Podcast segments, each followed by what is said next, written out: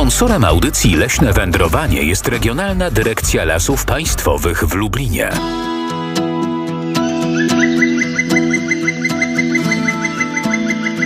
Leśne wędrowanie.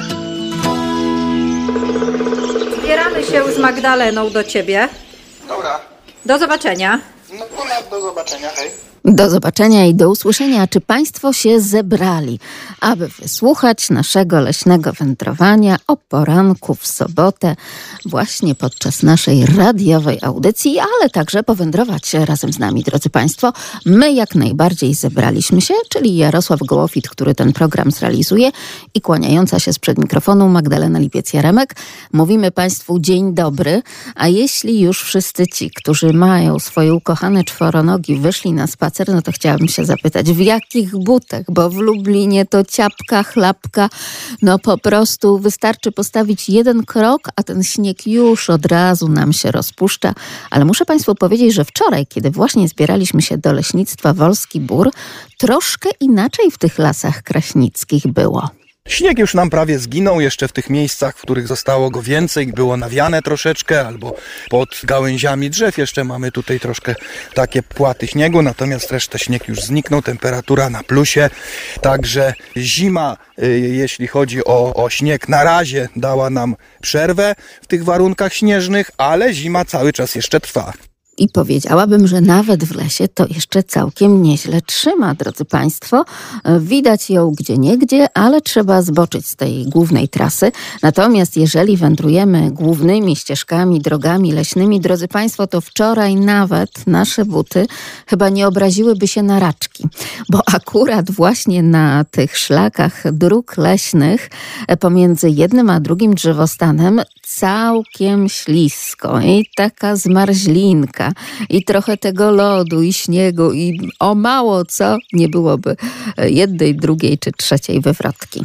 No tutaj właśnie mamy jeszcze resztki lodu i śniegu na drodze leśnej, która, która przebiega przez leśnictwo. Czy zima wróci? Pewnie jeszcze wróci. No, mamy dopiero końcówkę stycznia, więc trudno, trudno by było już e, wyglądać oznak przedwiośnia. Jeszcze, jeszcze przyroda nie daje takich znaków, że już się zima skończy. Jak będzie ze śniegiem, trudno, trudno powiedzieć, ale zima na razie jeszcze trwa. Zima trwa. Tutaj, drodzy Państwo, przecież ferie w naszym województwie, ferie zimowe się rozpoczęły, więc oby ziściły się te słowa pana podleśniczego z Leśnictwa Wolski Bór, Piotr Krasnowski dzisiaj razem z nami. I wczoraj razem z nami właśnie po swoim leśnictwie wędrował i oprowadzał nas z mikrofonem, oby jednak jeszcze troszkę tej zimy było.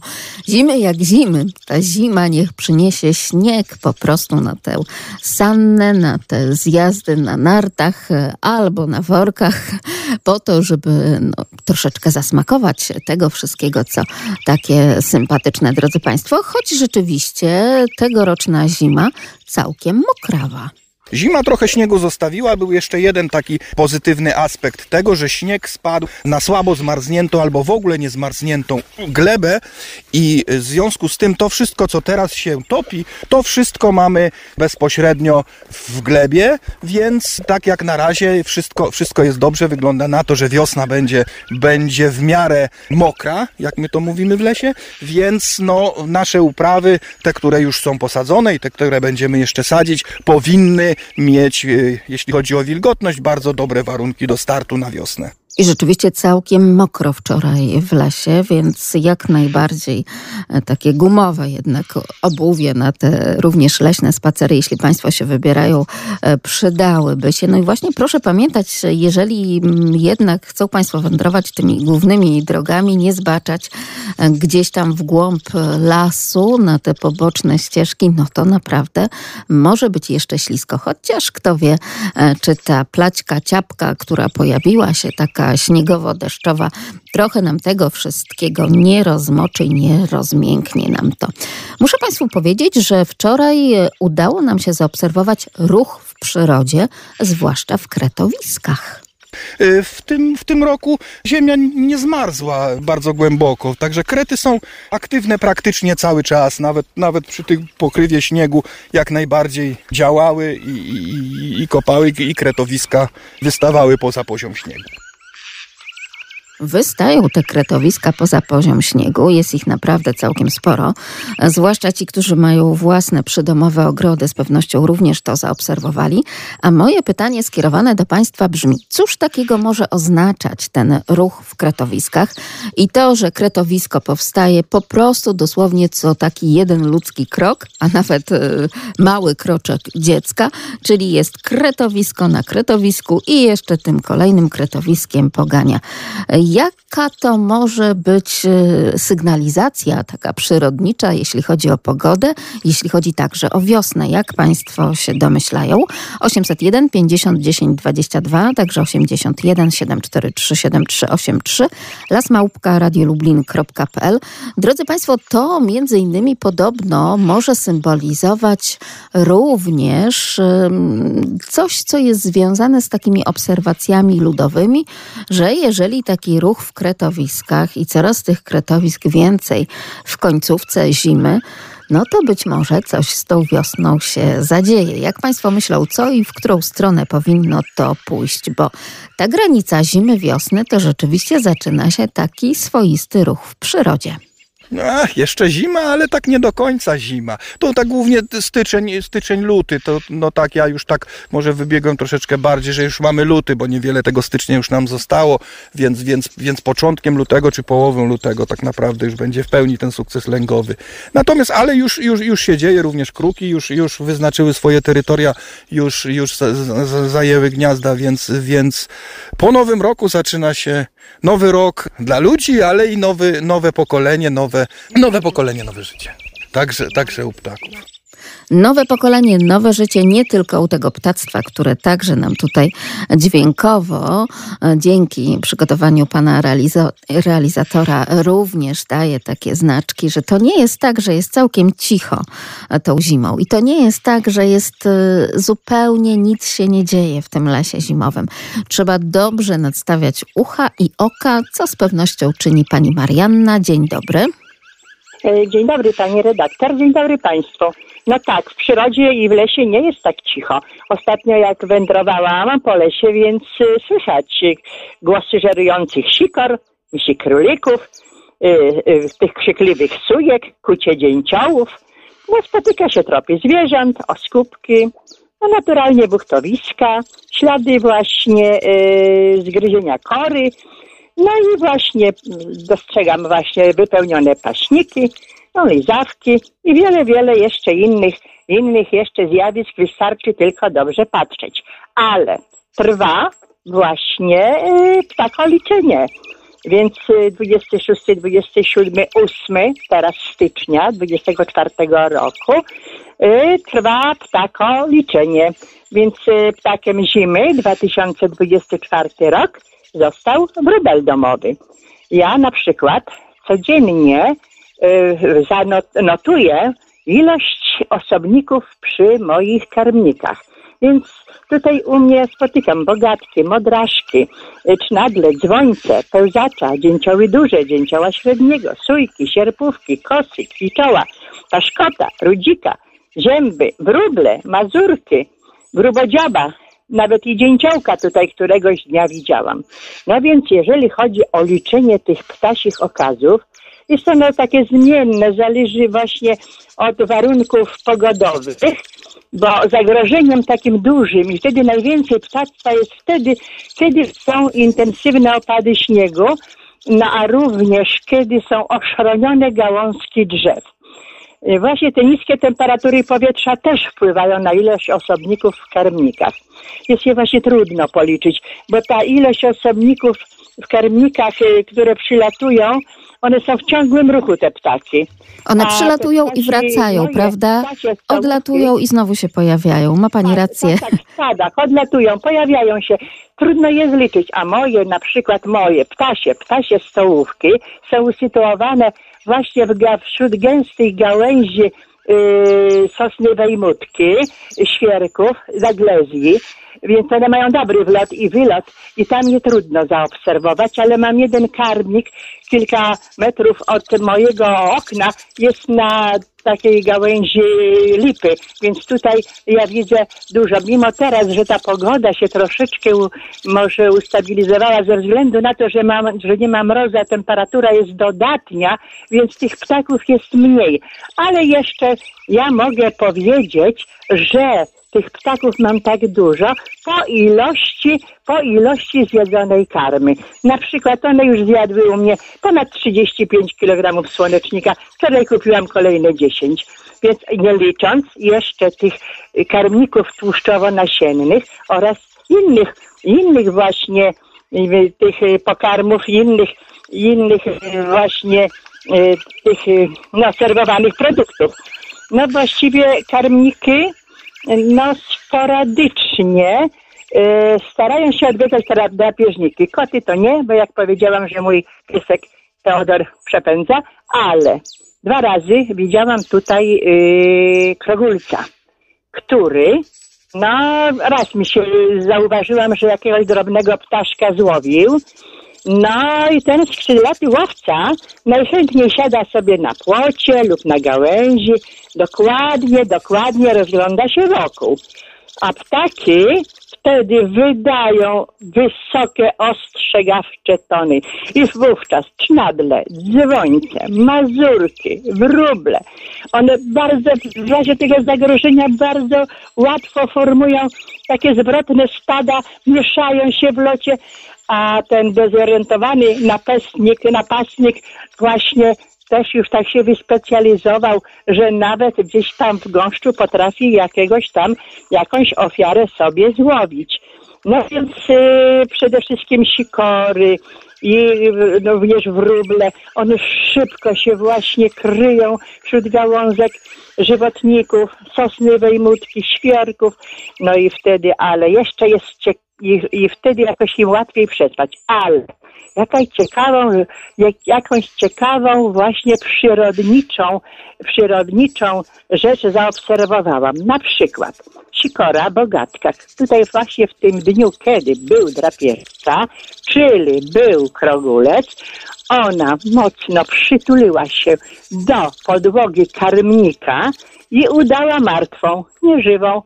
I ona wtedy maskuje właśnie, że, że jej nie ma. Ale też zauważyłam dzięcioł, dzięcioł, który doszedł do wniosku, że nie uda mu się uciec, więc przytulił się mocno do pnia drzewa, które rośnie tu za moim, za oknami mojego mieszkania, wydłużył się, mocno brzuszkiem się przytulił, no i tak samo ocalał. To tak wydawałoby się, że to jest jakiś sęk drzewa.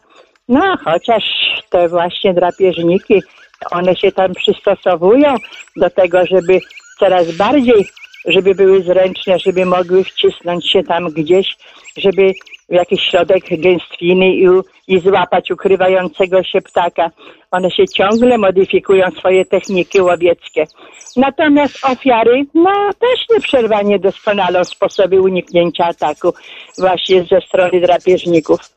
No, w zasadzie jeszcze jedna taka ciekawostka. Drapieżnik zauważyłam, że chcąc zaspokoić swój głód, pozrywał kilka słoninek zawieszonych na gałęziach drzew, tam gdzie to oczywiście, nawet niektóre słoninki to wraz z gałązkami, tam gdzie ta gałązka była słabsza. Więc to się tak dzieje właśnie w przyrodzie, że tyle jest ciekawostek, tyle możemy się nauczyć, tyle możemy zdobyć wiedzy. No i właśnie no ja no dziękuję bardzo. I te obserwacje prowadzę.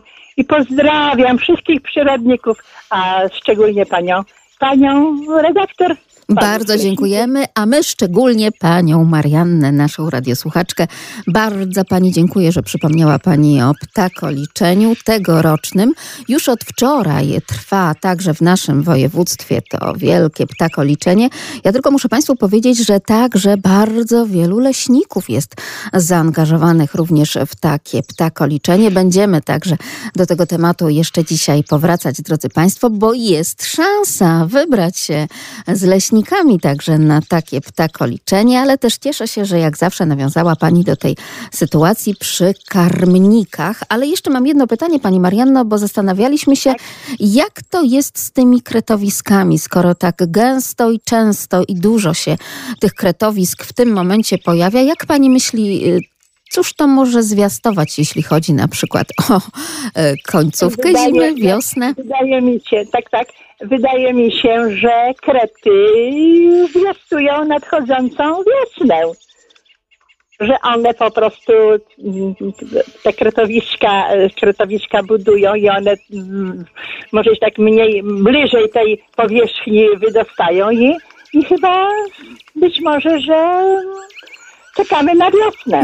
Oczywiście, że tak, Pani Marianno, jak to dobrze mieć otwarty umysł na to wszystko, co dzieje się w przyrodzie i tak dużo wiedzieć. A Pani rzeczywiście tak dużo wie o tych zjawiskach przyrodniczych i potrafi Pani z jednej i z drugiej strony to połączyć. Rzeczywiście tak jest, choć zastanawiałam się wczoraj z Piotrem Krasnowskim, panem leśniczym z Leśnictwa Wolski Bór, teren Nadleśnictwa Kraśnik, czy rzeczywiście tak rzeczywiście i w tym roku będzie, bo e, jednak zazwyczaj to było tak, że wtedy, kiedy ziemia rozmarzała, kiedy były takie konkretne zimy i kiedy te kretowiska się pojawiały, a nie było tak ciepłych zim, no to wtedy można było prognozować, że o, już ruch w kretowiskach, ruch gdzieś tam w ziemi i pod ziemią oznacza jedną ważną rzecz, że właśnie zbliża się wiosna. Trzymamy kciuki za wiosnę, ale jeszcze cieszymy się tą zimą, która może do nas przyjdzie. Dziękuję pięknie Pani Marianno. Dziękuję Pozdrawiam. bardzo, panie redaktor. Do usłyszenia. Do usłyszenia, a my pochylamy się nad tymi kretowiskami. Tak właśnie było wczoraj w lasach kraśnickich, drodzy Państwo, i nawet dotykaliśmy, no ja chciałam sprawić, sprawdzić tak organoleptycznie, czy ta ziemia jest już rzeczywiście taka cieplejsza, ta wykopana przez te krety, ale też muszę Państwu powiedzieć, że no, z pewnością w ogrodzie to to nie jest miły i przyjemny widok, kiedy gdzie, niegdzie jeszcze jest białe poletko śniegu, a tutaj nagle taki czarnoziem się pojawia, albo taka brunatna gleba, albo jasno-brązowa. W lesie natomiast jak najbardziej to wszystko ładnie wygląda. A cóż takiego zwiastuje? Czy krety ryją na wiosnę? Trudno powiedzieć, no oznacza to, że jeśli tak ryją, więc szukają pożywienia, a jak szukają pożywienia, więc prawdopodobnie dżdżownice, które są głównym, głównym pokarmem kreta, mają się dobrze i, i, i że tak powiem nie zapadły w jakiś letarg, tylko, tylko żyją, działają, więc, więc y, temperatura nie spadła aż tak mocno y, w glebie, więc być może będziemy mieli wczesną wiosnę. Czy rzeczywiście tak będzie? Czy to oznacza, że jesteśmy już na granicy tej wiosny i zimy? A, no właśnie z tymi pogodami, z, tym, z, tym, z tymi przepowiedniami jest, jest tak w tej chwili dużo, tak jest dużo różnych przepowiedni i przepowiadaczy pogody, że, że naprawdę trudno nam w tej chwili powiedzieć. Czekamy, myślę, że przyjdzie czas na przedwiośnie, przyjdzie czas na wiosnę i wtedy wiosna będzie na pewno. Czy wiosna przyjdzie na pewno? No, jednak jakaś stała konstans musi być, prawda, drodzy Państwo, w tym naszym życiu, także tym życiu leśnym i przyrodniczym. Może rzeczywiście się uda, chociaż wczoraj udało nam się zaobserwować, że drogowcy zwijają siatki z pól, te ochronne siatki przeciwko zawiejom i zamieciom śnieżnym. Więc podobno może to oznaczać, że jeszcze ta zima do nas powróci, drodzy Państwo, bo to jednak działa w drugą stronę, bo krety swoje, a drogowcy swoje, czyli kiedy zwijają siatki z pól, no to może jeszcze ich ta zima zaskoczyć. O, o no czyli nie, jak zwijają siatki, to jeszcze, jeszcze śniegiem może zakurzyć. Tak, tak, tak. Może jeszcze sypnąć tym śniegiem i oby chociażby na te ferie w naszym województwie lubelskim sypnęło, drodzy Państwo. A jak było z tymi mrozami w lasach kraśnickich? No u nas takim tutaj największym mrozem było minus 20. 22 kraśników. 22 kraśników. Mhm. Ale już muszę przyznać, że byłem rano przy takim mrozie i jak dawno nie słyszałem, tak, tak w tym roku słyszałem pękające drzewa od, od, od mrozu, więc, więc troszeczkę też w takich młodnikach, szczególnie wśród gatunków o, o, o, o cienkiej korze typu, typu bóg tak naprawdę, ale również i dąb, jakie, jakieś, jakieś szkody ten mróz pewnie poczynił. Zobaczymy. Będą także panowie leśniczowie nam zdawać relacje, jak także do tych szkód w drzewostanie przyczyniła, czy też nie przyczyniła się tegoroczna, tegoroczna zima, w tym również ten mróz, o którym tutaj Państwo słyszeli. Ja też takie głosy i opisy Państwa leśnego wędrowania po lasach zbierałam w tym tygodniu, że udało się rzeczywiście wtedy, kiedy były te siarczyste mrozy powyżej 20 stopni, takie złowrogie trzaski w lesie, pękającego niemalże od środka drewna, właśnie Państwu również udało się usłyszeć. Ale jak to bywa, nasi radiosłuchacze i w listach, i w zdjęciach bardzo nam, ale naprawdę bardzo nam w tym tygodniu sypnęło fotografiami z Państwa dokarmiania. Okazuje się, że to wszystko, co dzieje się w karmnikach, to jest sensacyjna informacja dziennikarska, którą chcą się Państwo podzielić także i z naszą redakcją. I tak jak również i nasza stała radiosłuchaczka pani Marianna także do tego tematu powraca, ja ten temat również z Piotrem Krasnowskim z Nadleśnictwa Kraśnik poruszyłam i też jak najbardziej z nim na temat tego, jakież to ptactwo przylatuje tutaj do Wolskiego Boru, do Leśniczówki, tam gdzie właśnie karmnik, ale też i porozwieszane te kule, smakule, gdzieś po całym niemalże ogrodzie wokół leśniczówki. Jakież tutaj ptaki przylatują?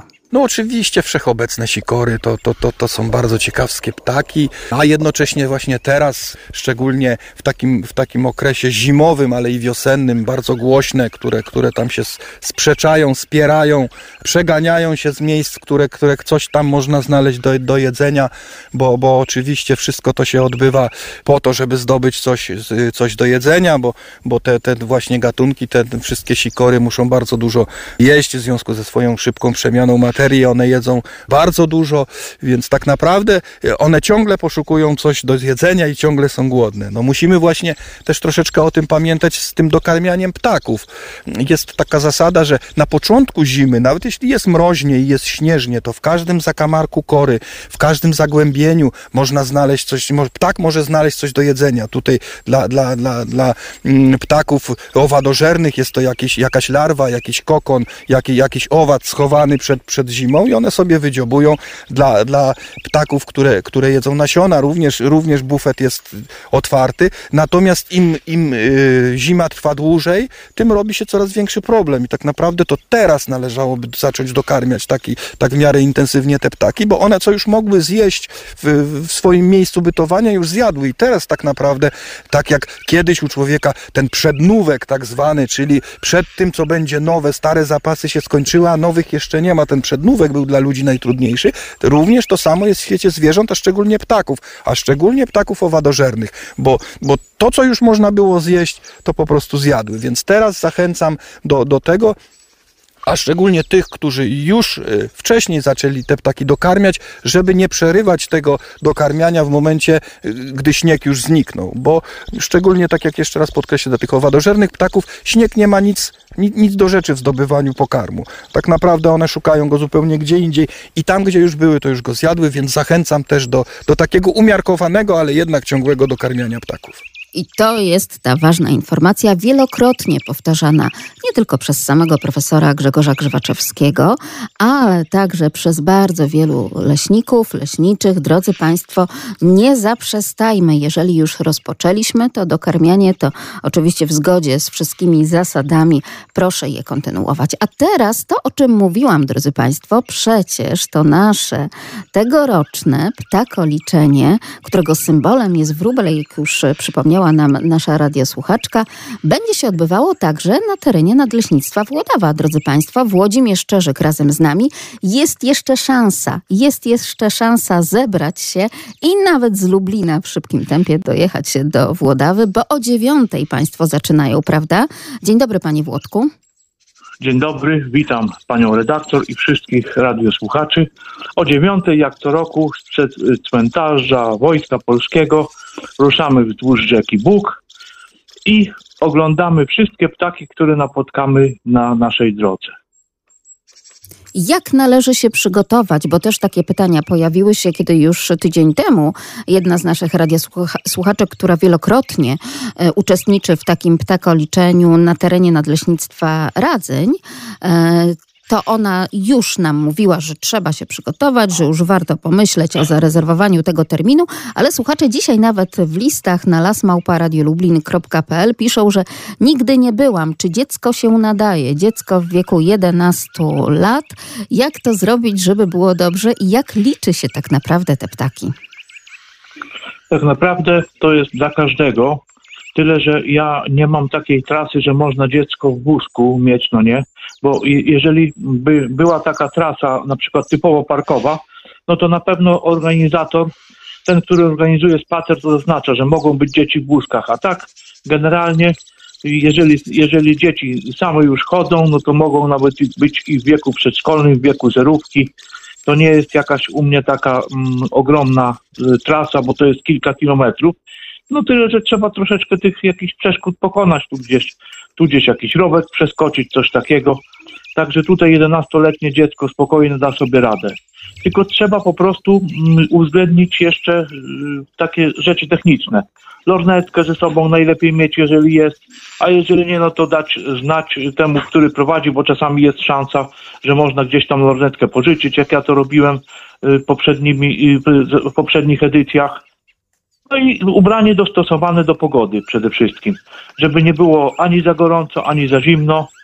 I na wszelki wypadek jeszcze gdzieś jak samochodem Państwo dojeżdżacie, no to też jakieś ubranie tam zapasowe, żeby jak się zapoci polar, to wziąć ten drugi, to będzie o wiele, o wiele będzie wygodniej później wracać. Ale jeszcze, panie Włodku, bardzo ważna sprawa i też radiosłuchaczka o to pyta, co zrobić z tą wiedzą, a raczej nie wiedzą, kiedy nie jesteśmy w stanie rozpoznać gatunku. Czy to też się będzie na tym ptakoliczeniu liczyło?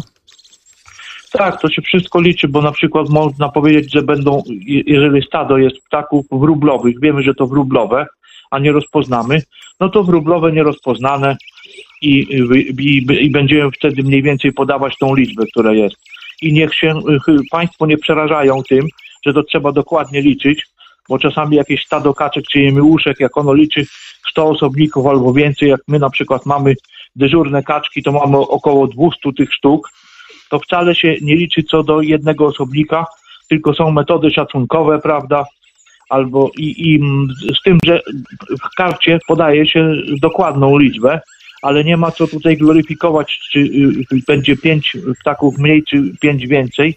To trzeba po prostu w odpowiednim czasie y, oszacować tą liczbę i taką się podaje. To nie jest tak, że do, dokładność aptekarska co do jednej sztuki, bo tak praktycznie terenie się tego zrobić nie da. Tak się spodziewałam, że padnie to sformułowanie, które wielokrotnie słyszymy właśnie z ust komendanta posterunku Straży Leśnej, edukatora, ornitologa z pasji i zamiłowania, leśnika z doświadczeniem, czyli Włodzimierza Czerzyka, że las to nie apteka, drodzy Państwo, i to ptakoliczenie to też nie apteka, no ale jak w takim razie tę medianę, tę średnią, jak to się wylicza? Czy kiedy spoglądamy na lecące ptaki na niebie, to warto sobie, nie wiem, tak jak na przykład wędkarz, który mówi, o taka ryba, prawda? I tu pokazuje, jaka to była ryba, to my też tak mniej więcej mamy sobie dłonią na niebie odznaczać te centymetry czy milimetry i wtedy to przeliczać?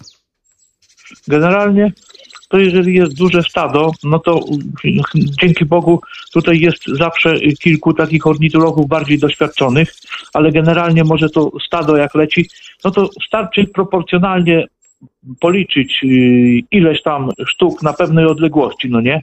I tą, I tą całą odległość odnieść do tego stada i wyjdzie nam szacunkowo mniej więcej ile to jest osobników. O. No proszę. Tle, tak jak w tle słyszę kowaliki, to też liczymy te ptaki, których nie widzimy, ale znamy dokładnie głosy. Czyli też one, one istnieją w tym terenie, to też są liczone. Nie tylko te, co są widziane, ale to, co są słyszane i nie mamy wątpliwości co do przynależności gatunkowej. A czy udało się zaobserwować ostatnio jakiś ewenement, jeśli chodzi o ornitologię, właśnie między innymi nad tym włodawskim niebem? Znaczy ostatnimi czasy, no to tyle, że ja obserwowałem z kolegą y, Grzesiem y, z pracy na Górze Korolowskiej bardzo dużą ilość, no kilkanaście, jak nie więcej, y, myszołowów włochatych, a to są przybysze z tundry i one traktują Polskę jako zimowisko, czyli jako ciepłe kraje powiedzmy i było ich bardzo dużo, jak na, na, na ten czas, powiedzmy. Na, na, jak na, na pewien obszar taki mały. No i kolega chwalił się, że- w parku we Włodawie widział czeczotki tundrowe. To też jest północny gość i nie są spotykane u nas bardzo często. Coraz, coraz częściej je widać, ale są, ale są rzadkie na przelotach. A cóż to takiego oznacza, że ten wróbel, jeszcze nad tym się zatrzymajmy chwilkę, jest niejako tym symbolem właśnie tego ptakoliczenia? Czy to oznacza, że jest go coraz więcej i rzeczywiście łatwiej go nam policzyć, czy może wręcz odwrotnie? W tym wypadku akurat jest odwrotnie. Za symbol liczenia zawsze jest jakiś charyzmatyczny gatunek ptaka. Była i kaczka krzyżówka, był gil, kwiczoł, a w tym roku jest wróbel. Byśmy sobie zdali sprawę z tego, że jednak jest regres, czyli spadek tego gatunku. Związane jest to z różnymi czynnikami. Ten wróbel, wróbel to gatunek, można powiedzieć, śródziemnomorski. On tutaj przywędrował do, do, na nasze tereny wraz z osadnictwem ludzkim i zadomowił się u nas na dobre. Z tym, że to był gatunek za mojego dzieciństwa i młodości. Zawsze kojarzyłem wróble z wioską, z tymi miejscami w- miastach targowiski czy postoje dorożek, tam gdzie jest owies, gdzie ma, mają dojście y, do pokarmu. Później po prostu dorożki z miast zniknęły, bryczki, furmanki zniknęły, a wróble zostały dalej w miastach. No i one się trzymały w tych miejscach, gdzie mogą sobie coś znaleźć do jedzenia. Dworce najczęściej w większych miastach, nawet w Warszawie przy stadionie to była spora populacja wróbli, tych małych chuliganów i praktycznie dopiero jak się człowiek tak przyjrzy bliżej teraz na te tereny, gdzie kiedyś te wróble były, to się dostrzega, że ich niestety tam nie ma. W niektórych miejscach są. Mam nadzieję, że dzisiaj zobaczymy te wróble domowe, bo to chodzi o wróble, wróbla domowego bo powiedzmy, że wróbla polnego jest teraz więcej, a kiedyś było rzadziej można zobaczyć wróbla polnego, czyli mazurka. Także to jest taka, z wróblem jest ciekawostka, że jego jest z roku na rok jest coraz mniej, tak jakby się ta populacja wróbla wycofywała z, tego, z tej środkowej tutaj Europy. U nas jest gatunkiem coraz rzadszym, powiedzmy. Ale to nie oznacza, że może tak być cały czas, prawda? Bo już wiemy i widzimy to również, że przyroda niejednokrotnie nam pokazała, że e, wiele populacji e, dzikich ptaków czy zwierząt po prostu po jakimś czasie się odbudowuje, powraca na nasze tereny, więc e, tutaj nie mamy co złowieszczyć, jak na ten moment, tylko staramy się chronić i zapewniać im również i pokarm, ale także i miejsce do życia, do wyprowadzania lęgów, bo to najważniejsze. Bardzo pięknie dziękuję. Trzymam kciuki za to włodawskie ptakoliczenie. Drodzy Państwo, czeka Państwa oczywiście tych wszystkich, którzy potwierdzili obecność u Włodzimierza Czerzyka z Nadleśnictwa Włodawa. Czeka Państwa spacer około 3 kilo, kilometrów. Obowiązuje obuwie i odzież terenowa, oczywiście dostosowana do pogody. Trzymam kciuki i powodzenia. Y, Dzięki w imieniu y, wszystkich, y, że tak powiem, dzisiejszych uczestników ptakoliczenia. O, właśnie przez okno widzę dwie kapki. No jeszcze ich nie mogę policzyć, bo za wcześnie. Życzę wszystkim też powodzenia ptakoliczącym i, i sukcesów y, radiosłuchaczom. I przypominam, że ci, którzy nie mają okazji się wybrać na ptakoliczenie, mogą spokojnie przy karmnikach w określonym czasie policzyć te ptaki, wejść także na stronę otopu i wypełnić kartę obserwacji. To się też liczy y, dzisiejsze ptakoliczenie. Wczoraj, dziś i jutro to jest ten termin ptakoliczenia taki, który będzie brany pod uwagę. To jest ten weekend z ptakoliczeniem. Trzymamy kciuki, to my też wyglądamy przez nasze redakcyjne okno tutaj przy ulicy Obrońców Pokoju 2 i bierzemy się za liczenie. Dziękuję.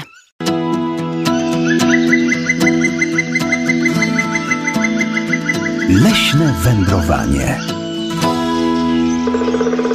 A wczoraj, pisze nasza radiosłuchaczka, pani Ewa, jak przy brydżowym stoliku spotkały się dwie sikorki i dwa dzwońce. Dzięcioł na słupku niczym sędzia obserwował z daleka. Pozdrawiamy serdecznie z Dęblina, a zdjęcia te wykonał mój mąż Mirek, który uwielbia obserwować ptaki. Takich osób jak pani Ewa i pan Mirek naprawdę mamy zatrzęsienie wśród naszych radiosłuchaczy. Pan Krzysztof jeszcze dosłał nam sikorki w karmniku u moich rodziców w miejscowości Brzozowy Kąt, a ten wysięgnik, tak troszeczkę wyżej ze skórką od słoninki, jest po to, aby koty nie wchodziły bezpośrednio na tę podłogę karmnika i nie podjadały sikorkom tego wszystkiego, co smaczne. Otóż to, drodzy Państwo, z jednej strony rozsypane ziarna, zdrowe, pyszne i jak najbardziej świeżutkie, z drugiej strony jakiś element tłuszczyku powinien się pojawić, bo jak to jest, że te owadożerne nie pogardzą też właśnie ziarnami, że dokarmiamy także owadożerne właśnie takim pokarmem jak najbardziej roślinnym i też jedzą i żyją. E, No to jest troszeczkę tak. Tak do końca mm, e, to samymi ziarnami również też no, w przypadku takiego głodu, że nie ma co oczywiście tak, no białko w każdej postaci, również roślinnej jest, jest przyswajalne, no tak samo wegetarianie, weganie i tak dalej, patrząc na człowieka, również, również wśród zwierząt, również wśród ptaków takie sytuacje się zdarzają, że, że no jeśli nie ma co, no to trzeba zjeść to, co akurat jest. Natomiast z reguły, jeśli dokarmiamy, to zawsze jakiś tam fragmencik tłuszczyku gdzieś tam jest, czy to w tych zakupionych właśnie karmach są, są, są jakieś resztki zwierzęce, ale tak jak, jak, jak często tradycjonaliści wieszają jakąś skórkę ze słoniny, to tam wszystkie są właśnie, właśnie te, te składniki im potrzebne, ale musimy pamiętać, że również dokarmiamy nie tylko owadożerne, bo jeśli wywiesimy coś, to tam zaraz pojawi się wróbel, albo mazurek, e, albo szereg innych gatunków, które bardzo chętnie korzystają również z tych ziarenek, także konkurencja wśród ptaków jest, do, jest duża, w związku z tym nawet te owadożerne bardzo chętnie pożywią się e, nasionami e, roślin. A gdyby mogli Państwo wskazać nam chociaż dwa, trzy gatunki ptaków owadożernych, które także przylatują zimą do naszych karmników 801 50 10 22, a także 81 743 7383 i jak zawsze lasmałpka radiolublin.pl. A teraz już razem z nami pan Andrzej. Dzień dobry. Dzień dobry pani redaktor, witam pięknie słuchaczy, pana za konsolą rzecz jasna. Pani redaktor, już wskazuje sześć obrazów ptaków. Tak. Jako Wow. sześć rodzajów sikorek istnieje w Polsce. Ha. I Tak wszystkie jest. są owadożerne. Jak O, najbardziej. No to jak wypłynąłem pięknie, bez znajomości tematu. Pani redaktor, wydaje mi się, że tak y, obserwuję no, walki niesamowite.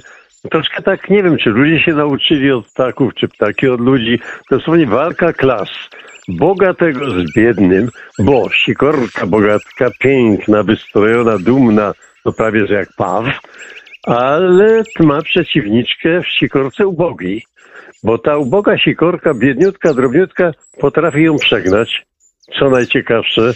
I obserwuję O, coś takiego. No tak, że dosłownie bogatki uciekają, no, uciekają, zostają wygonione przez te, te właśnie ubogie. A może w tym racja stanu jakaś istnieje i ja to popieram. Jestem za tymi ubogimi. Tak już jestem. Pani redaktor, ja jeszcze chciałem tylko powiedzieć, że mm, obserwowałem wczoraj ciekawą rzecz. Pierwszy raz taka sikoreczka, od razu to sprawdziłem w annale wiedzy, którą mi Polskie Radio dostarczyło, a ja filtruję, tak, w księgach no, mądrych, że była to taka ym, sikorka sosnówka, bo miała tą pręgę klasyczną od dzioba do ogonka i jeszcze takiej nie widziałem. I była malutka. Tak, jeżeli tak, no to ta sosnówka to przecież to jest, no doczytałem 11 centymetrów to jest górny jej wymiar, no i jest najszybszą, najmniejszą i najzwinniejszą wśród cikorek. No nie zdążyłem tego niestety zarejestrować kamerą, ale skoro się raz pokazała, to znając, no hmm, tak Powróci. powiem, tak, będę czatował na tą sikorkę, ale mój kot też, ale kota zostawię w domu, a ja na balkonie. Tak zrobię. Tak. Tak jest, Bo to koniecznie. mogłoby być troszeczkę nieciekawe. Pani rektor, mamy rewelacyjną wiadomość dla pani, dla słuchaczy. Koniecznie. No, więc jest tak, wszystkie zakłady metalurgiczne zaczęły zamawiać surowiec w dużych ilościach i produkują hmm, podkówki, tak, tak, będzie luty, szykuj buty, coś takiego, podkuj buty, Podkuj coś buty. takiego, tak. No więc ja nie będę prorokował, nie, nie znam się na tym, czy będzie, czy nie będzie zima, ale skoro oni to robią, no to, no to ja bym się zastanowił, czy będzie, czy nie będzie. Odpowiedź zostawiam zupełnie otwartą. Bardzo pięknie dziękuję. To jest zwłaszcza, mogłaby być zwłaszcza tak, dobra informacja i dobra podpowiedź i zapowiedź pogodowa dla tych, którzy szykują się na te ferie wyczekane, Ferie, wytęsknione, ferie, ferie. prawda? czy Ferie będą to- podkuwali te buty, czy nie? Te ferie to jest piękna rzecz. Dwa tygodnie moja Och. najdroższa małżonka Renia przecież będzie w domu. Ile tak. my się zdążymy nakłócić, no nie, e, znaczy na, namiłować chciałem powiedzieć, ale mi się to przejęzyczyło. I Także, naoglądać no, tego, co za oknem, jak tam się ptaszki, prawda, wykłócają Tak, o, tak. ziarenka. Pięknego Na czasu dla Państwa życzę, naprawdę. Wszystkiego dobrego. I tak jak Pozdrawiam serdecznie. Dziękuję pozdrawiam. pięknie. I tak jak, drodzy Państwo, w zadanej pracy domowej, tak, tak, proszę sobie wyobrazić, że pani wychowawczyni moich córeczek zadała bardzo ważną pracę domową na ferie. Drodzy Państwo, proszę się tutaj tak od razu nie oburzać. Bo to jest bardzo ciekawa praca domowa. W tym momencie próbuję odnaleźć te zadania domowe w dzienniczku elektronicznym i proszę sobie wyobrazić, że właśnie na czas ferii jest takie oto zadanie.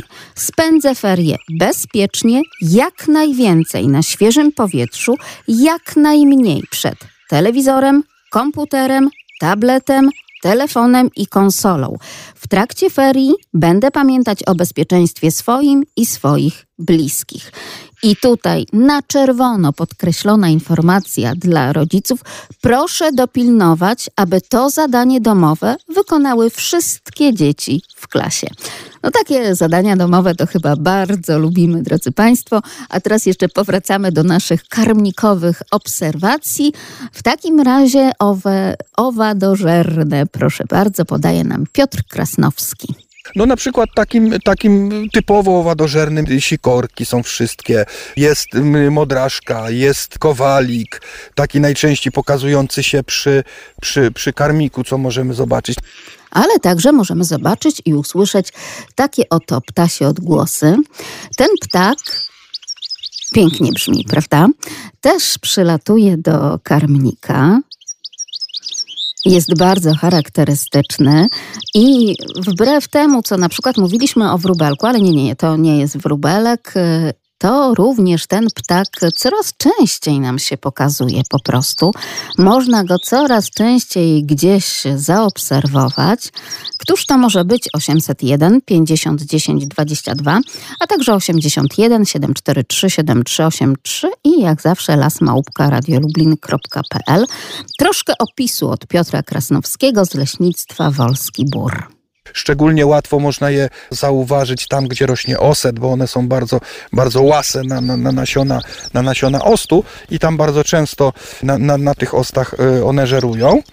Proszę sobie wyobrazić, ten znienawidzony tak naprawdę chyba chwast przez wielu ogrodników, ale i rolników, ten oset kłujący, nawet dzieci w czasie wakacji, tych takich, Państwo pamiętają, prawdziwych wakacji na wsiach, kiedy to można było na bosaka po łące biegać, no i jednak to spotkanie z ostem, nawet nie tylko kiedy się na niego nastąpiło, ale nawet otarło gdzieś tam kolanem czy ręką, no to też nie było nic przyjemnego, a tutaj akurat dla tego ptaka, nie tylko dlatego, to niesamowity przysmak. Czyli czasami być może nie trzeba aż wydawać tak wielu pieniędzy na tę słoninkę i na to ekskluzywne ziarno do, do karmiania, ale pozostawić po prostu zaschnięte główki ost, ostów i wtedy także ten ptaszek do nas przyleci, a jest on, jak mówią, bardzo piękny charakterystyczny i taki wyróżniający się kolorami, e, także teraz podczas tej takiej zimy, nie zimy, niekoniecznie białej, a takiej szarawej.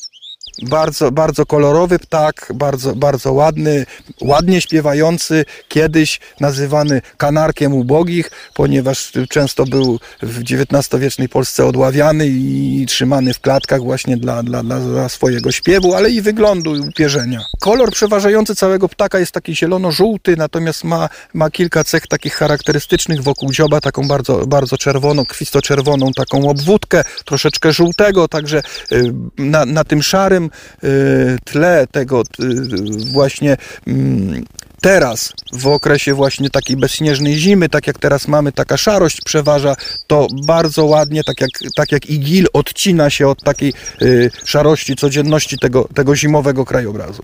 Odcina się tak jak gil, więc po prostu się nam pięknie wyróżnia. A ja jestem bardzo wdzięczna Państwu za te niesamowite zdjęcia gili. Nie tylko gdzieś przy karmnikach, ale na przykład na płocie. Jeden z naszych radiosłuchaczy, pan Artur, takie piękne zdjęcia nam także tutaj podesłał. Dzieje się u Państwa, dzieje, ale też widzę, że Państwo niesamowicie tak z roku na rok się rozwijają już i także to zdjęcie udaje się zrobić i określić gatunek i dopytać o jakieś szczegóły ornitologiczne, czy to leśników, czy to także profesora Grzywaczewskiego. Ale kto nam tak pięknie tutaj śpiewa, ten kanarek dla ubogich, jak go dawniej określano. Cóż to za ptak, pani Krystyno? Dzień dobry. A, dzień dobry, pani redaktor i słuchaczom. To chodzi o szczygła. Tak, jak najbardziej tak. To jest właśnie szczygieł. No właśnie, ale jeszcze go nie widziałam tak z bliska, oczywiście tego Mhm. szczygła, chociaż wiem, gdzie takie pozostałości tych ostów, tych dużych takich drz- krzegów, krz- no krzewów rośnie Tak. i będę obserwowała, no bo oprócz tej muszę go jeszcze zaobserwować. A przez pani redaktor program, to człowiek się tak ciągnie w te ptaki, że ja też tu w telefonie mam zainstalowane właśnie te ptaki. Mąż mówi tak, co ty tak siedzisz w tym internecie? A mówię, no co siedzę? No w końcu mówię, podglądam, ale co? Okazało się, że ptaki. I cały czas się doszkalam, uczę. Nie tylko ja, ale i moje koty. My też tak jak poprzednik mówił, siedzimy tutaj w oknie i obserwujemy, ale jesteśmy niegroźne dla tych ptaszków. No bo mimo, że te koty mam, to też dużo tych ptaszków przychodzi, obserwujemy. I to już się uczę o nowych ptakach, które przylatują. I, i wciągam w to inne, innych moich znajomych. Także dzięki pani programu człowiek na starość jeszcze się tyle wiadomości ciekawych nauczy, co nie wiedział. Także dziękuję serdecznie. To my dziękujemy pięknie.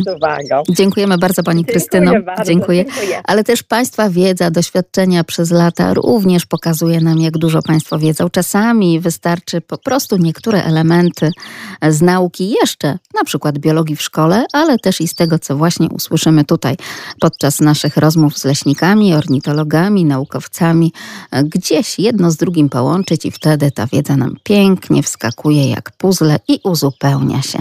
Drodzy Państwo, tak jest, chodziło o szczegóła. No ale często, często można zo- zobaczyć szczygła na przykład. Teraz, tak jak tutaj się obserwuje, to ta populacja tego szczygła jest, jest jakoś tak większa niż, niż, niż niż jeszcze kilka lat temu, bo, bo już się obserwuje takie gromady z tych szczygłów obserwujemy i w takim razie notujemy. Pamiętamy o tym ptakoliczeniu, drodzy Państwo. Ptakoliczenie przecież jeszcze dziś i jeszcze jutro będzie trwało w całej Polsce, ale mnie zaintrygował właśnie ten osad. Jak to się dzieje, w jaki sposób te ptaki akurat e, próbują e, co nieco wyszperać z tej główki ostu do zjedzenia. Jak one to robią?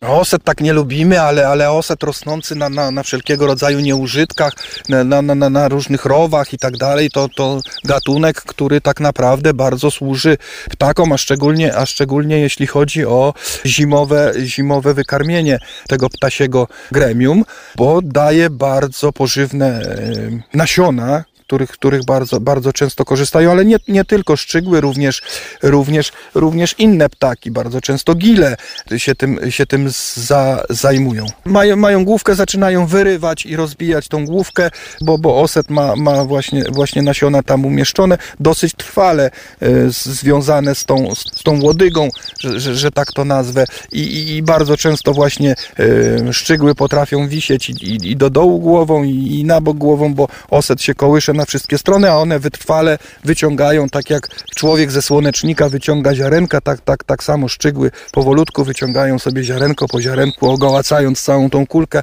ostu.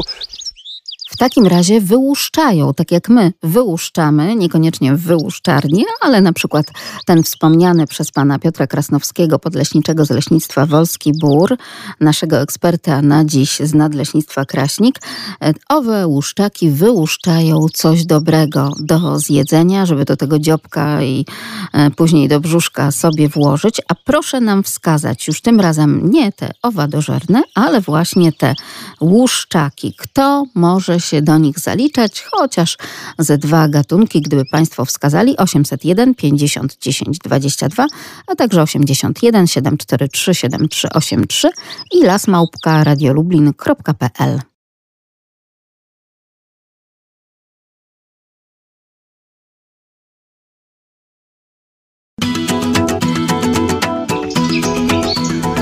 Leśne wędrowanie z Radiem Lublin. A w leśnym wędrowaniu zaroiło nam się, drodzy Państwo, od ptaków przy Państwa karmnikach. I tak oto w kontekście jeszcze dokarmiania ptaków pisze Pan Krzysztof. My mamy podwójny karmnik na balkonie dla sikorek. W jednym ziarno słonecznika, a w drugim słoninka i korzystają z niego właśnie sikorki.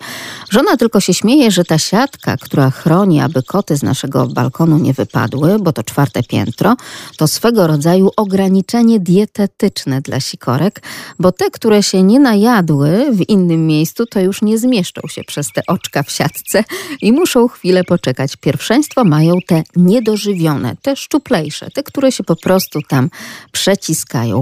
Oczywiście to wszystko w żartach, bo te sikorki są tak zwinne, że w locie, bez zatrzymywania się, przelatują po prostu przez tę siatkę. Pozdrawiam panią redaktor, całą redakcję i wszystkich radiosłuchaczy. Nie mam w tym momencie aktualnego zdjęcia sikorek z mojego karmnika, bo ile razy chciałem zrobić zdjęcie, to one są tak płochliwe, że niewielki tylko ruch firanką w pokoju i one od razu odlatują. Muszę chyba jakąś fotopułapkę albo kamerkę zamontować, tak jak właśnie u rodziców na wsi, to wtedy będą zdjęcia, historie, filmy i opowieści. Bardzo pięknie dziękujemy panie Krzysztofie. Rzeczywiście też takie głosy od innych radiosłuchaczy mamy, że by tak naprawdę zobaczyć, co tam dzieje się przy tym karmniku, to trzeba niemalże e, na takim bezdechu i bez żadnego ruchu obserwować, żeby nie spłoszyć. Dzień dobry, panie Janie. Dzień dobry, pani redaktor, wszystkim radiosłuchaczom. Witam pięknie w ośnieżonym Zamościu. Gdzieś w drugiej połowie nocy spadł śnieg, przykrywając no, tą szarzyznę zimową jeszcze ale ten śnieg, wie pani, znika, ponieważ temperatura... Tak, taki mokry, to tak jak u nas, prawda? I tak, i, i chlapa po prostu, mówiąc takim niechlujnym językiem. W tej chwili y, trzeba nakładać buty takie, które zapobiegają y, y, temu, żeby, żeby gdzieś nie nabawić się choroby, po prostu gumowe jakieś i gdzieś, jeżeli ktoś ma y, jakieś załatwienia, to idzie, bo no, w tej chwili tak jest, ale mam, myślę, że w ciągu dnia ten śnieg zniknie. Bo już było Ziemia ładnie, wczoraj było chłonie, bardzo, prawda? wczoraj było, no, było po prostu sucho. No tak, jak mróz to jest suszej. Tak, ale mrozu nie było, wie pani. Ten wiatr zrobił swoje, który ustał później w, w, w, gdzieś tam w okolicach południa. Także było już dobrze, no ale to są uroki i kaprysy zimy i, i, jesieni, no nie wiem. Ta pogoda jakaś jest nieustabilizowana, także to odczuwają ludzie starsi. Y, y, te, te wahania temperatury i, i ciśnienie jednak też robi swoje. No ja na, odpukać nie odczuwam tego na razie, póki co. Ale nie wiem, czy, czy, od, czy odpowiadał ktoś na pani pytanie, czy na państwa, jakie, jakie ptaki są zaliczane do łuszczaków. Tak jest, czyli te, które po prostu jedzą ziarna. Gdyby mógł tak, pan i mają powiedzieć. specjalnie dziób przystosowany do rozłupywania nasion. To ja bym to tak widział. Między innymi czyżyk, zięba, dzwoniec, szty, y, wspominany wcześniej przez, Szczygieł, tutaj, przez tak. kogoś z radio, Szczygieł, Gil. Ale też i wróble nasze, prawda? Tak, Więc jak bo najbardziej tak. należają do rzędu, do rzędu wróblowatych przecież te, te wymienione wszystkie. Jak najbardziej. Tak. Wszystko się zgadza. Tak jest. Wspaniale. Dobrze, że troszkę zimowego krajobrazu, choć ten śnieg, tak jak pan powiedział, to taki może Tak. niezbyt przyjemny i niekoniecznie do jazdy na sankach czy na Nie, nie, nie, nic z tego nie będzie. bo koło mnie jest, wie pani, taka sztuczna niby górka, ale tu już tego śniegu nie ma. Ach, szkoda. On był w okolicy godziny czwartej, no ja tak mniej więcej wstałem akurat dzisiaj, to było pięknie biało wokół. Teraz to już nie, to zostały takie tylko place białej, białego śniegu. Ja też właśnie jest- się zastanawiam, bo jak przyszłam e, przez te zaśnieżone lubelskie, Tak. mokre bardzo chodniki, wysuszyłam buty tutaj w radiu Tak, w redakcji, tak. a też to było w okolicach właśnie tej godziny. Czy, czy, czy teraz jak wyjdę, to czy jeszcze będą mokre, czy już może gdzieś tam co nieco wsiąkło, No być tak jak może, że mówi. będzie inaczej, bo, bo, bo ta woda jednak wsiąka jeszcze y, w podłoże glebowe, także myślę, że już pani będzie być może po suchym trochę wracała do domu. Dobrze, jak Tego najbardziej. Życzę. Wszystkiego dobrego. Wszystkiego życzę dobrego. Pani załodze całej i wszystkim radiosłuchaczom, których coraz większa rzesza bierze czynny udział i to jest budujące. Dla Pani przede wszystkim ja nie muszę udowadniać, bo ja słucham Panią może nie, nie co sobota, ale prawie w 90%. Bardzo nam miło, cieszymy się, że jest pan razem z nami, tak jak i inni radiosłuchacze. Tak jest. Wszystkiego dobrego, dziękuję, Dziękuję bardzo. Dużo wzajemnie, do zdrowia. usłyszenia. Do usłyszenia. Wzajemnie. Dziękuję. A teraz, drodzy Państwo, jeszcze o tych łuszczakach. Piotr Krasnowski, podleśniczy Leśnictwa Wolski Bór, teren Nadleśnictwa Kraśnik. Natomiast z tych, z tych łuszczaków, czyli ptaków jedzących nasiona, to najczęściej pokaże się nam wróbel y, domowy, mazurek, ale również kos bardzo, bardzo, bardzo się tym interesuje. Jak najbardziej tak. A teraz pozwolą Państwo, że troszeczkę zostawimy i to ptakoliczenie, chociaż wiemy, że w wielu miejscach ono się jak najbardziej odbywa, ale skupmy się na tym, co jeszcze w lesie, bo w lesie także i takie dźwięki, także i takie odgłosy, taki przeciągły, metaliczny, tęskny zew. Przez kogo taki zew jest wydawany właśnie o tej porze na granicy stycznia i lutego, bo to ten czas, drodzy Państwo. 801 50 10 22, a także lasmałpka radiolublin.pl. Troszkę charakterystyki, gdzie, kiedy i jak możemy wsłuchać się w tego typu efekty. O tym Piotr Krasnowski z Leśnictwa Wolski Bór i także w Wolskim Borze właśnie takie efekty już udało się zaobserwować i usłyszeć. Takie bezwieczne wieczory, ale również i w dzień, ale bardzo często, najczęściej wieczorem, czy w lesie, czy to w polu można usłyszeć taki bardzo charakterystyczny y, głos. Pewnie nie każdy wie. Mm, Nazywa się to skolenie Skolenie. Cóż to jest za skolenie? I o dziwo, ten głos akurat e, właśnie na granicy stycznia i lutego jest głośniejszy, wyraźniejszy. E, Może też przez to, że jednak jest ciszej w lesie, ale to nie tylko taki czas, kiedy można również właśnie mm, takie szczekanie, bo tak też się to określa, usłyszeć, e, bo okazuje się, że ten głos jest tak, że często może nie o tych porach, kiedy my wędrujemy po lesie latem czy wiosną, ale tak wczesnym rankiem czy też późnym wieczorem także słyszalny. Jak Państwo myślą, cóż to takiego może być? Kto może się w taki, a nie inny sposób właśnie do nas e, odzywać? Halo, halo, dzień dobry, tu Leśne Wędrowanie. Czy to nie jest głos sarny? Nie, to nie jest akurat głos sarny. Proszę poszukać y, w troszeczkę innych miejscach, bo rzeczywiście mówimy o tym, że mm, sarny też szczekają, prawda? To może stąd to takie moje niezbyt trafne naprowadzenie państwa, ale to akurat nie jest y, sarna. To jest zupełnie inny zwierz i tak jak tutaj w języku łowieckim słyszymy, on wykonuje takie właśnie skolenie, które ma bardzo ważne zadanie. Zadanie właśnie dbające o przyszłość i o przetrwanie gatunku. A jeszcze tylko panią podpytam, jak pogoda u pani? A troszeczkę deszcz śniegu poleciało, ale to taki dywan się zrobił. Trochę kępka trawy, trochę kępka śniegu i tak takie mamy. Ale ciepło jest, bo jest na plusie.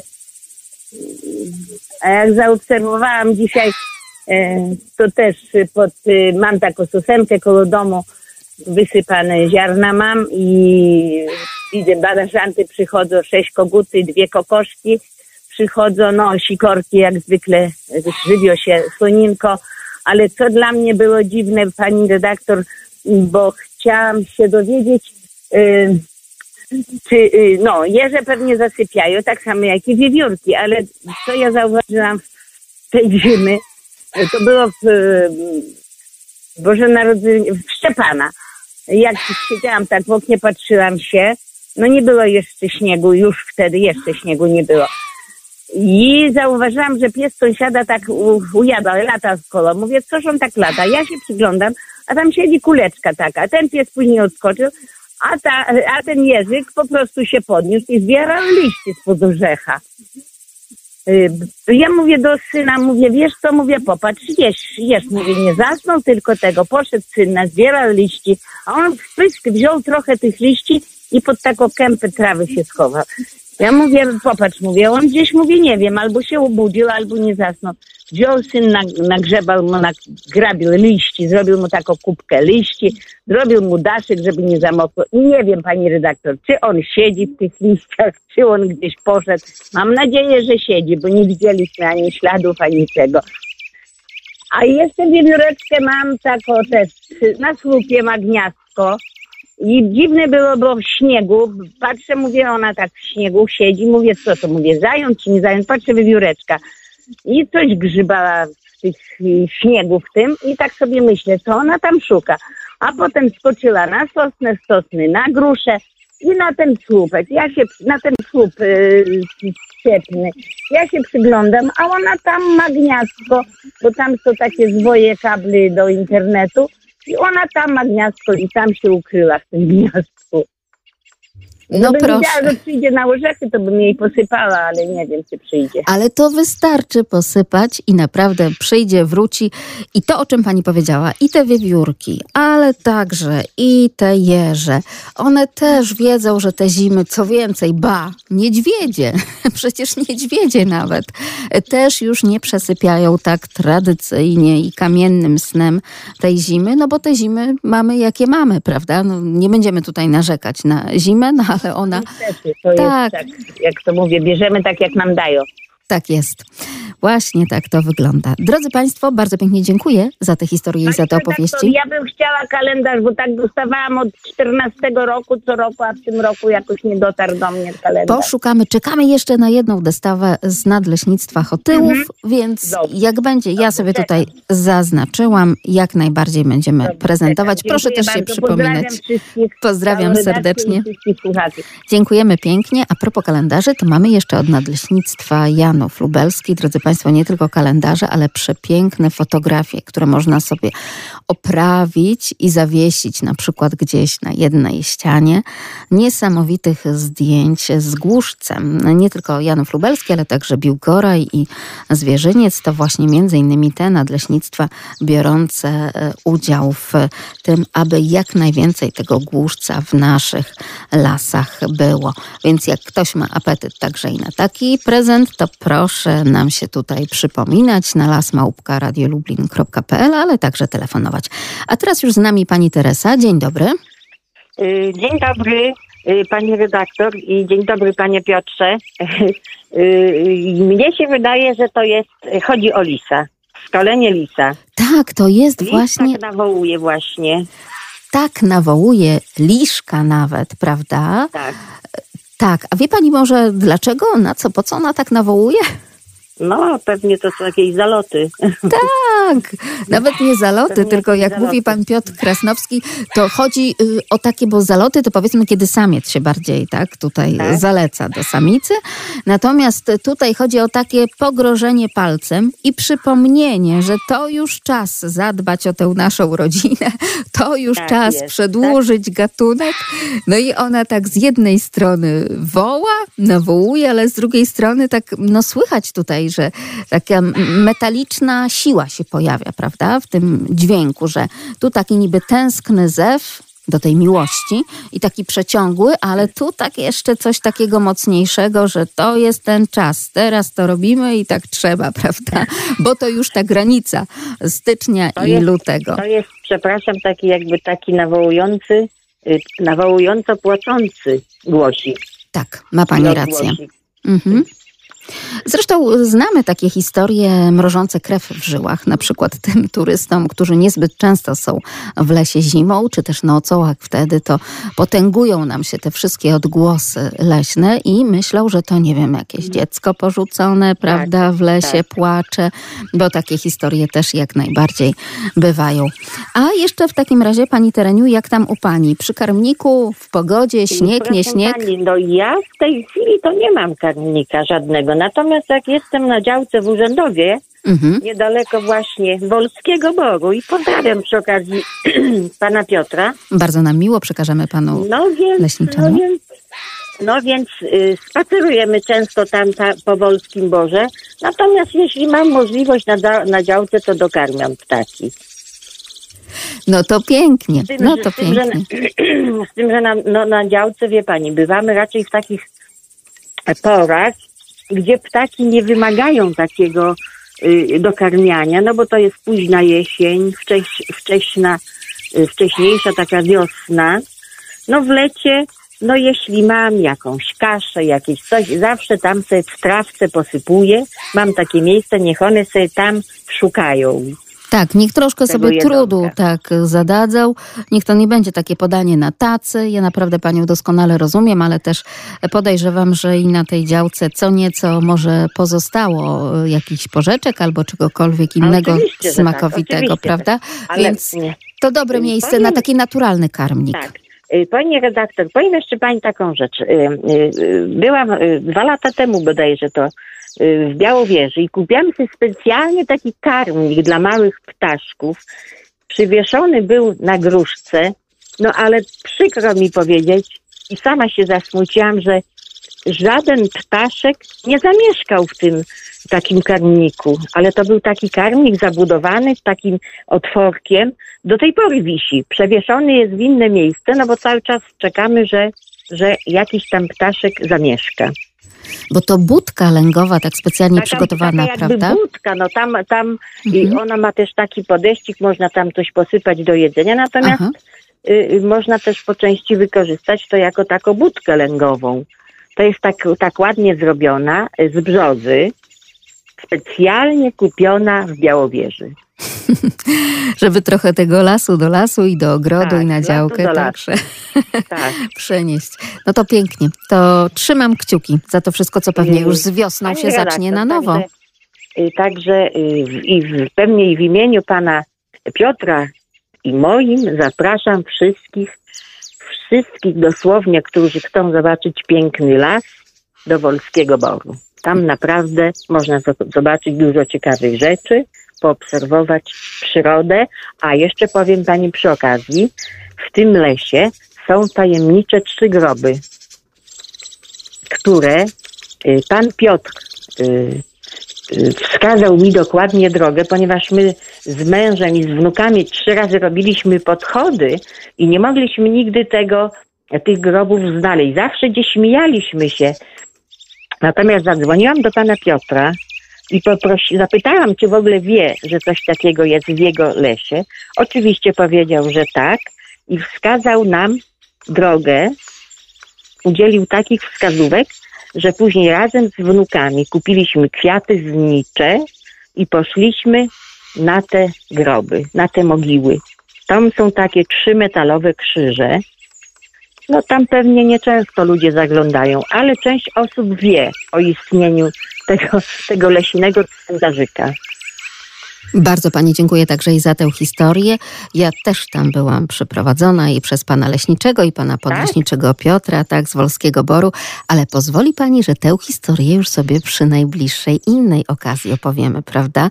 Bo takich miejsc, gdzie, o których właśnie tak, Tak. mówimy pięknie, o historii zapisanej w lasach, mamy naprawdę bardzo, bardzo dużo w wielu miejscach w naszych lasach i tak jak Pani powiedziała, Pani Tereso, to właśnie leśnicy, którzy są są tak blisko i tych ludzi, tych mieszkańców tych okolic, rozmawiają z nimi, dbają o ten las, dbają także o te miejsca pamięci. I za to im jesteśmy po prostu wdzięczni.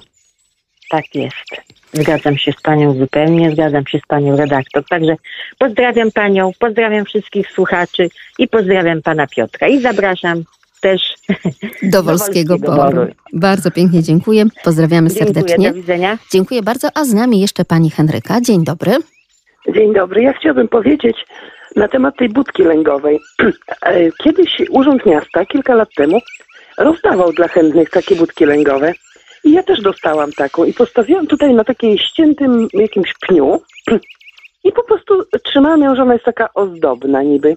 I potem zaglądam, a tam jest uścielone gniazdo i tylko skorupki takie po malutkich jajeczkach, bo zauważyłam, że ta budka jest, no, taka jakby wejście tam obdrapane. Sobie myślę, Jezu, kto ją tak ob oblizał? A to okazuje się, że tam jednak jakiś ptaszek y, zrobił y, so sobie gniazdko jajeczka miał i uciekł ze swoimi y, wychowanymi dziećmi. Zostały tylko skorupki i to były ślady po ich pazurkach takie obdrapane. Więc to jest wspaniale, że o, te ptaszki takie były tajemnicze i tak sobie zrobiły domek, że ja nawet nie widziałam, chociaż to było niedaleko mojego okna. A druga rzecz to ta pani powiedziała o tej budce z Białowieży. Też sobie taką kupiłam w Hajnówce, y, zrobioną z y, sosny, z takich obrzynków, sosny, y, przepraszam, brzozowych, bielusieńkich i powiesiłam ją sobie pod takim daszkiem, że ona jest taka ozdobna. Ale ponieważ tam były takie pajęczyny, tam któregoś roku latem, wiedziałam, że w niej nic nie ma, tylko że ona jest taka pusta i sobie wisi, bo jest taka śliczna i bielusieńka. No i stanąłem na taborecie i chciałam te pajęczyny omieść. Jezu, jak z tej budki wyskoczył ptak, jak mnie wystraszył, matko święta. A to był, ktoś mi potem powiedział, że nazywał się Kopciuszek. Bo on miał taki, był czarny O, i miał tak, pomarańczowy tak, dziubek. Ale tak szybko zwiał i nie wiem, kto się kogo bardziej przestraszył. Ja chyba jego bardziej, no niemniej on też pomyślał, co to za intruz koło mojego domku i usiłuje sprzątać. Więc szybko uciekłam stamtąd. Za, oczywiście wrócił ten, ten ptaszek, bo potem z uk- ukradkiem obserwowałam, czyli nawet taką budkę, jeżeli powiesimy w jakimś takim miejscu, co nam się wydaje, że ten ptaszek może tam nawet nie przyjdzie, to on jednak potrafi znaleźć sobie taki czas i takie momenty, gdzie my nawet nie widzimy, on jest sprytniejszy od nas. Raniutko wstanie i, i sobie prowadzi swoje życie i zamieszkuje w domku, który my postawiliśmy. Także oprócz tych karmników i tego karmienia, to myślę, że te budki lęgowe naprawdę, proszę Państwa, mają swój sens, zwłaszcza w obecnej dobie, gdy tak bardzo dużo dużych drzew niegrzeczni ludzie ścinają. Bo w tych starych drzewach, nawet jeżeli są trochę uschłe, to tam są dziuple, to tam są u mojej koleżanki na ulicy Poligonowej jest taka ścięta, jedno tylko gałąź ściętej starej śliwy i w tej, w- jakby w środku tego ptaszki sobie zrobiły miejsce i tam wychowują swoje młode każdego roku. My wtedy już tam nie siadamy w pobliżu tej śliwy, bo wiemy, że te ptaszki po co mają się nas przestraszyć. Ale, ale budki lęgowe naprawdę mają sens, proszę Państwa. Dziękuję, pozdrawiam wszystkich. Jak najbardziej zgadzamy się w całej rozciągłości, Pani Henryko. Generalnie dużo naszych działań ma po prostu sens i oby tak pozostało w tym szacunku do przyrody. Bardzo pięknie dziękuję. Powracamy jeszcze do tych naszych lisów, bo to jest bardzo ciekawy odgłos i żeby tak Państwo się osłuchali z nim i już byli naprawdę pewni, że to skolenie oznacza to, co jest tak ważne także na początku roku, nie tylko dla nas ludzi, kiedy mamy kolejne życiowe plany, ale również te przyrodnicze, w cyklu przyrodniczym plany ma także przyroda, co do samej siebie. Ten, ten dźwięk nazywa się skoleniem i wydaje to samica lisa, czyli liszka. Jest to taki rodzaj takiego specyficznego wycia. Jest to znak taki rozpoznawczy dla, dla samców lisa, że żeby się po prostu tutaj zjawiły, bo czas myśleć o przedłużeniu gatunku. Jest, jest już po nowym roku, praktycznie przełom stycznia i lutego, no zaczyna się w świecie zwierzęcym coś dziać. Niektóre gatunki zaczynają myśleć o przedłużeniu swojego gatunku, o, o nowym młodym pokoleniu. Zaczyna się okres godowy u lisów, właściwie już się zaczął, cieczka u lisów się zaczęła. W takim razie będziemy to wszystko obserwować, bo skoro pan leśniczy, pan Piotr mówi, że no przecież to już się coś zaczyna dziać, coś już tam drży w posadach, drodzy państwo, jest już jakaś ta przyrodnicza energia, więc my nastawiamy mikrofony na nią, oczywiście, żeby państwu także wszystkie te efekty przekazywać, ale także mamy oczy szeroko otwarte, wędrując zwłaszcza podczas takich leśnych spacerów właśnie z gospodarzami lasów, czyli z leśnikami danych miejsc i zwracamy uwagę na wszystkie dookoła elementy. I te gospodarcze, bo są bardzo ważne, ale także wszystkie inne funkcje lasu. I między innymi wczoraj wypatrzyłam taki ogromny, przewrócony, omszały dąb. Odcinek pierwszy spotkania z tym właśnie dębem. Kiedyś, kiedyś, kiedyś, o, już dużo lat temu ten wichu, dąb usechł, wiatr go ułamał i przewrócił. Tam w nim było sporo dziupli, y, gnieździły się y, różnego rodzaju ptaki. Dąb y, naturalnie się przewrócił, tak tu został od myślę, dobrych 10 lat. Obrósł tutaj e, mchem. E, dziuple zostały, co prawda nie są już wykorzystywane przez ptaki, ale, ale oczywiście w przyrodzie nic nie, nie, nie może stać pusto, puste, a już szczególnie dziuple, więc zajmowane są przez bardzo szereg różnych gatunków, począwszy od, od, od myszy leśnej i, i różnego rodzaju gryzoni, skończywszy na wszelkiego rodzaju owadach, a jeśli ktoś by się tam mocno, mocno przyjrzał, pewnie, pewnie przez jakieś konkretne szkło, to pewnie zauważyłby bardzo duże ilości gatunków grzybów rozkładających martwe drewno. Są to, są to e, gatunki, że tak powiem, błogosławieństwem dla lasu, ponieważ wszystko to, co spadnie, wszystko to, co się przewróci, wszystka ta materia zostaje przez te grzyby przerobiona na, na pierwiastki dostępne dla e, żywych drzew. To wszystko wnika w glebę i, i taki jest obrót materii właśnie tutaj w lesie, że to, co, to, co żyło, to, co rosło, przewraca się, pada, e, ulega rozkładowi i za dziesiątki lat pewnie, te, pewnie ten dąb nam zniknie tutaj całkowicie rozłożony przez, przez grzyby i owady. To dopiero pierwsze spotkanie z tym niesamowitym, przepięknym, choć powalonym już omszałym dębem. Proszę sobie wyobrazić, że ponad 40 minut nagrania zarejestrowałam z panem podleśniczym Piotrem Krasnowskim, tam właśnie wczoraj w Wolskim Borze, na temat tylko i wyłącznie tego przewróconego, ogromnego dębu. Więc będziemy jeszcze do tej historii w kolejnych naszych odcinkach Leśnego Wędrowania powracać. A pan Wojciech, Wojciech z Białej Podlaskiej, przypomina, że w Białej Białej Podlaskiej też trwa ptakoliczenie. I oczywiście jeszcze informacje pogodowe. W Białej niespełna 2 stopnie na plusie. Szarość tak delikatnie przykryta świeżą bielą, ale też to chyba taka mokra biel. Czy zostanie z nami ten śnieg na ferie? Zobaczymy. Będziemy obserwować nasz las. Magdalena Lipiec-Jeremek, kłaniam się. Do usłyszenia za tydzień.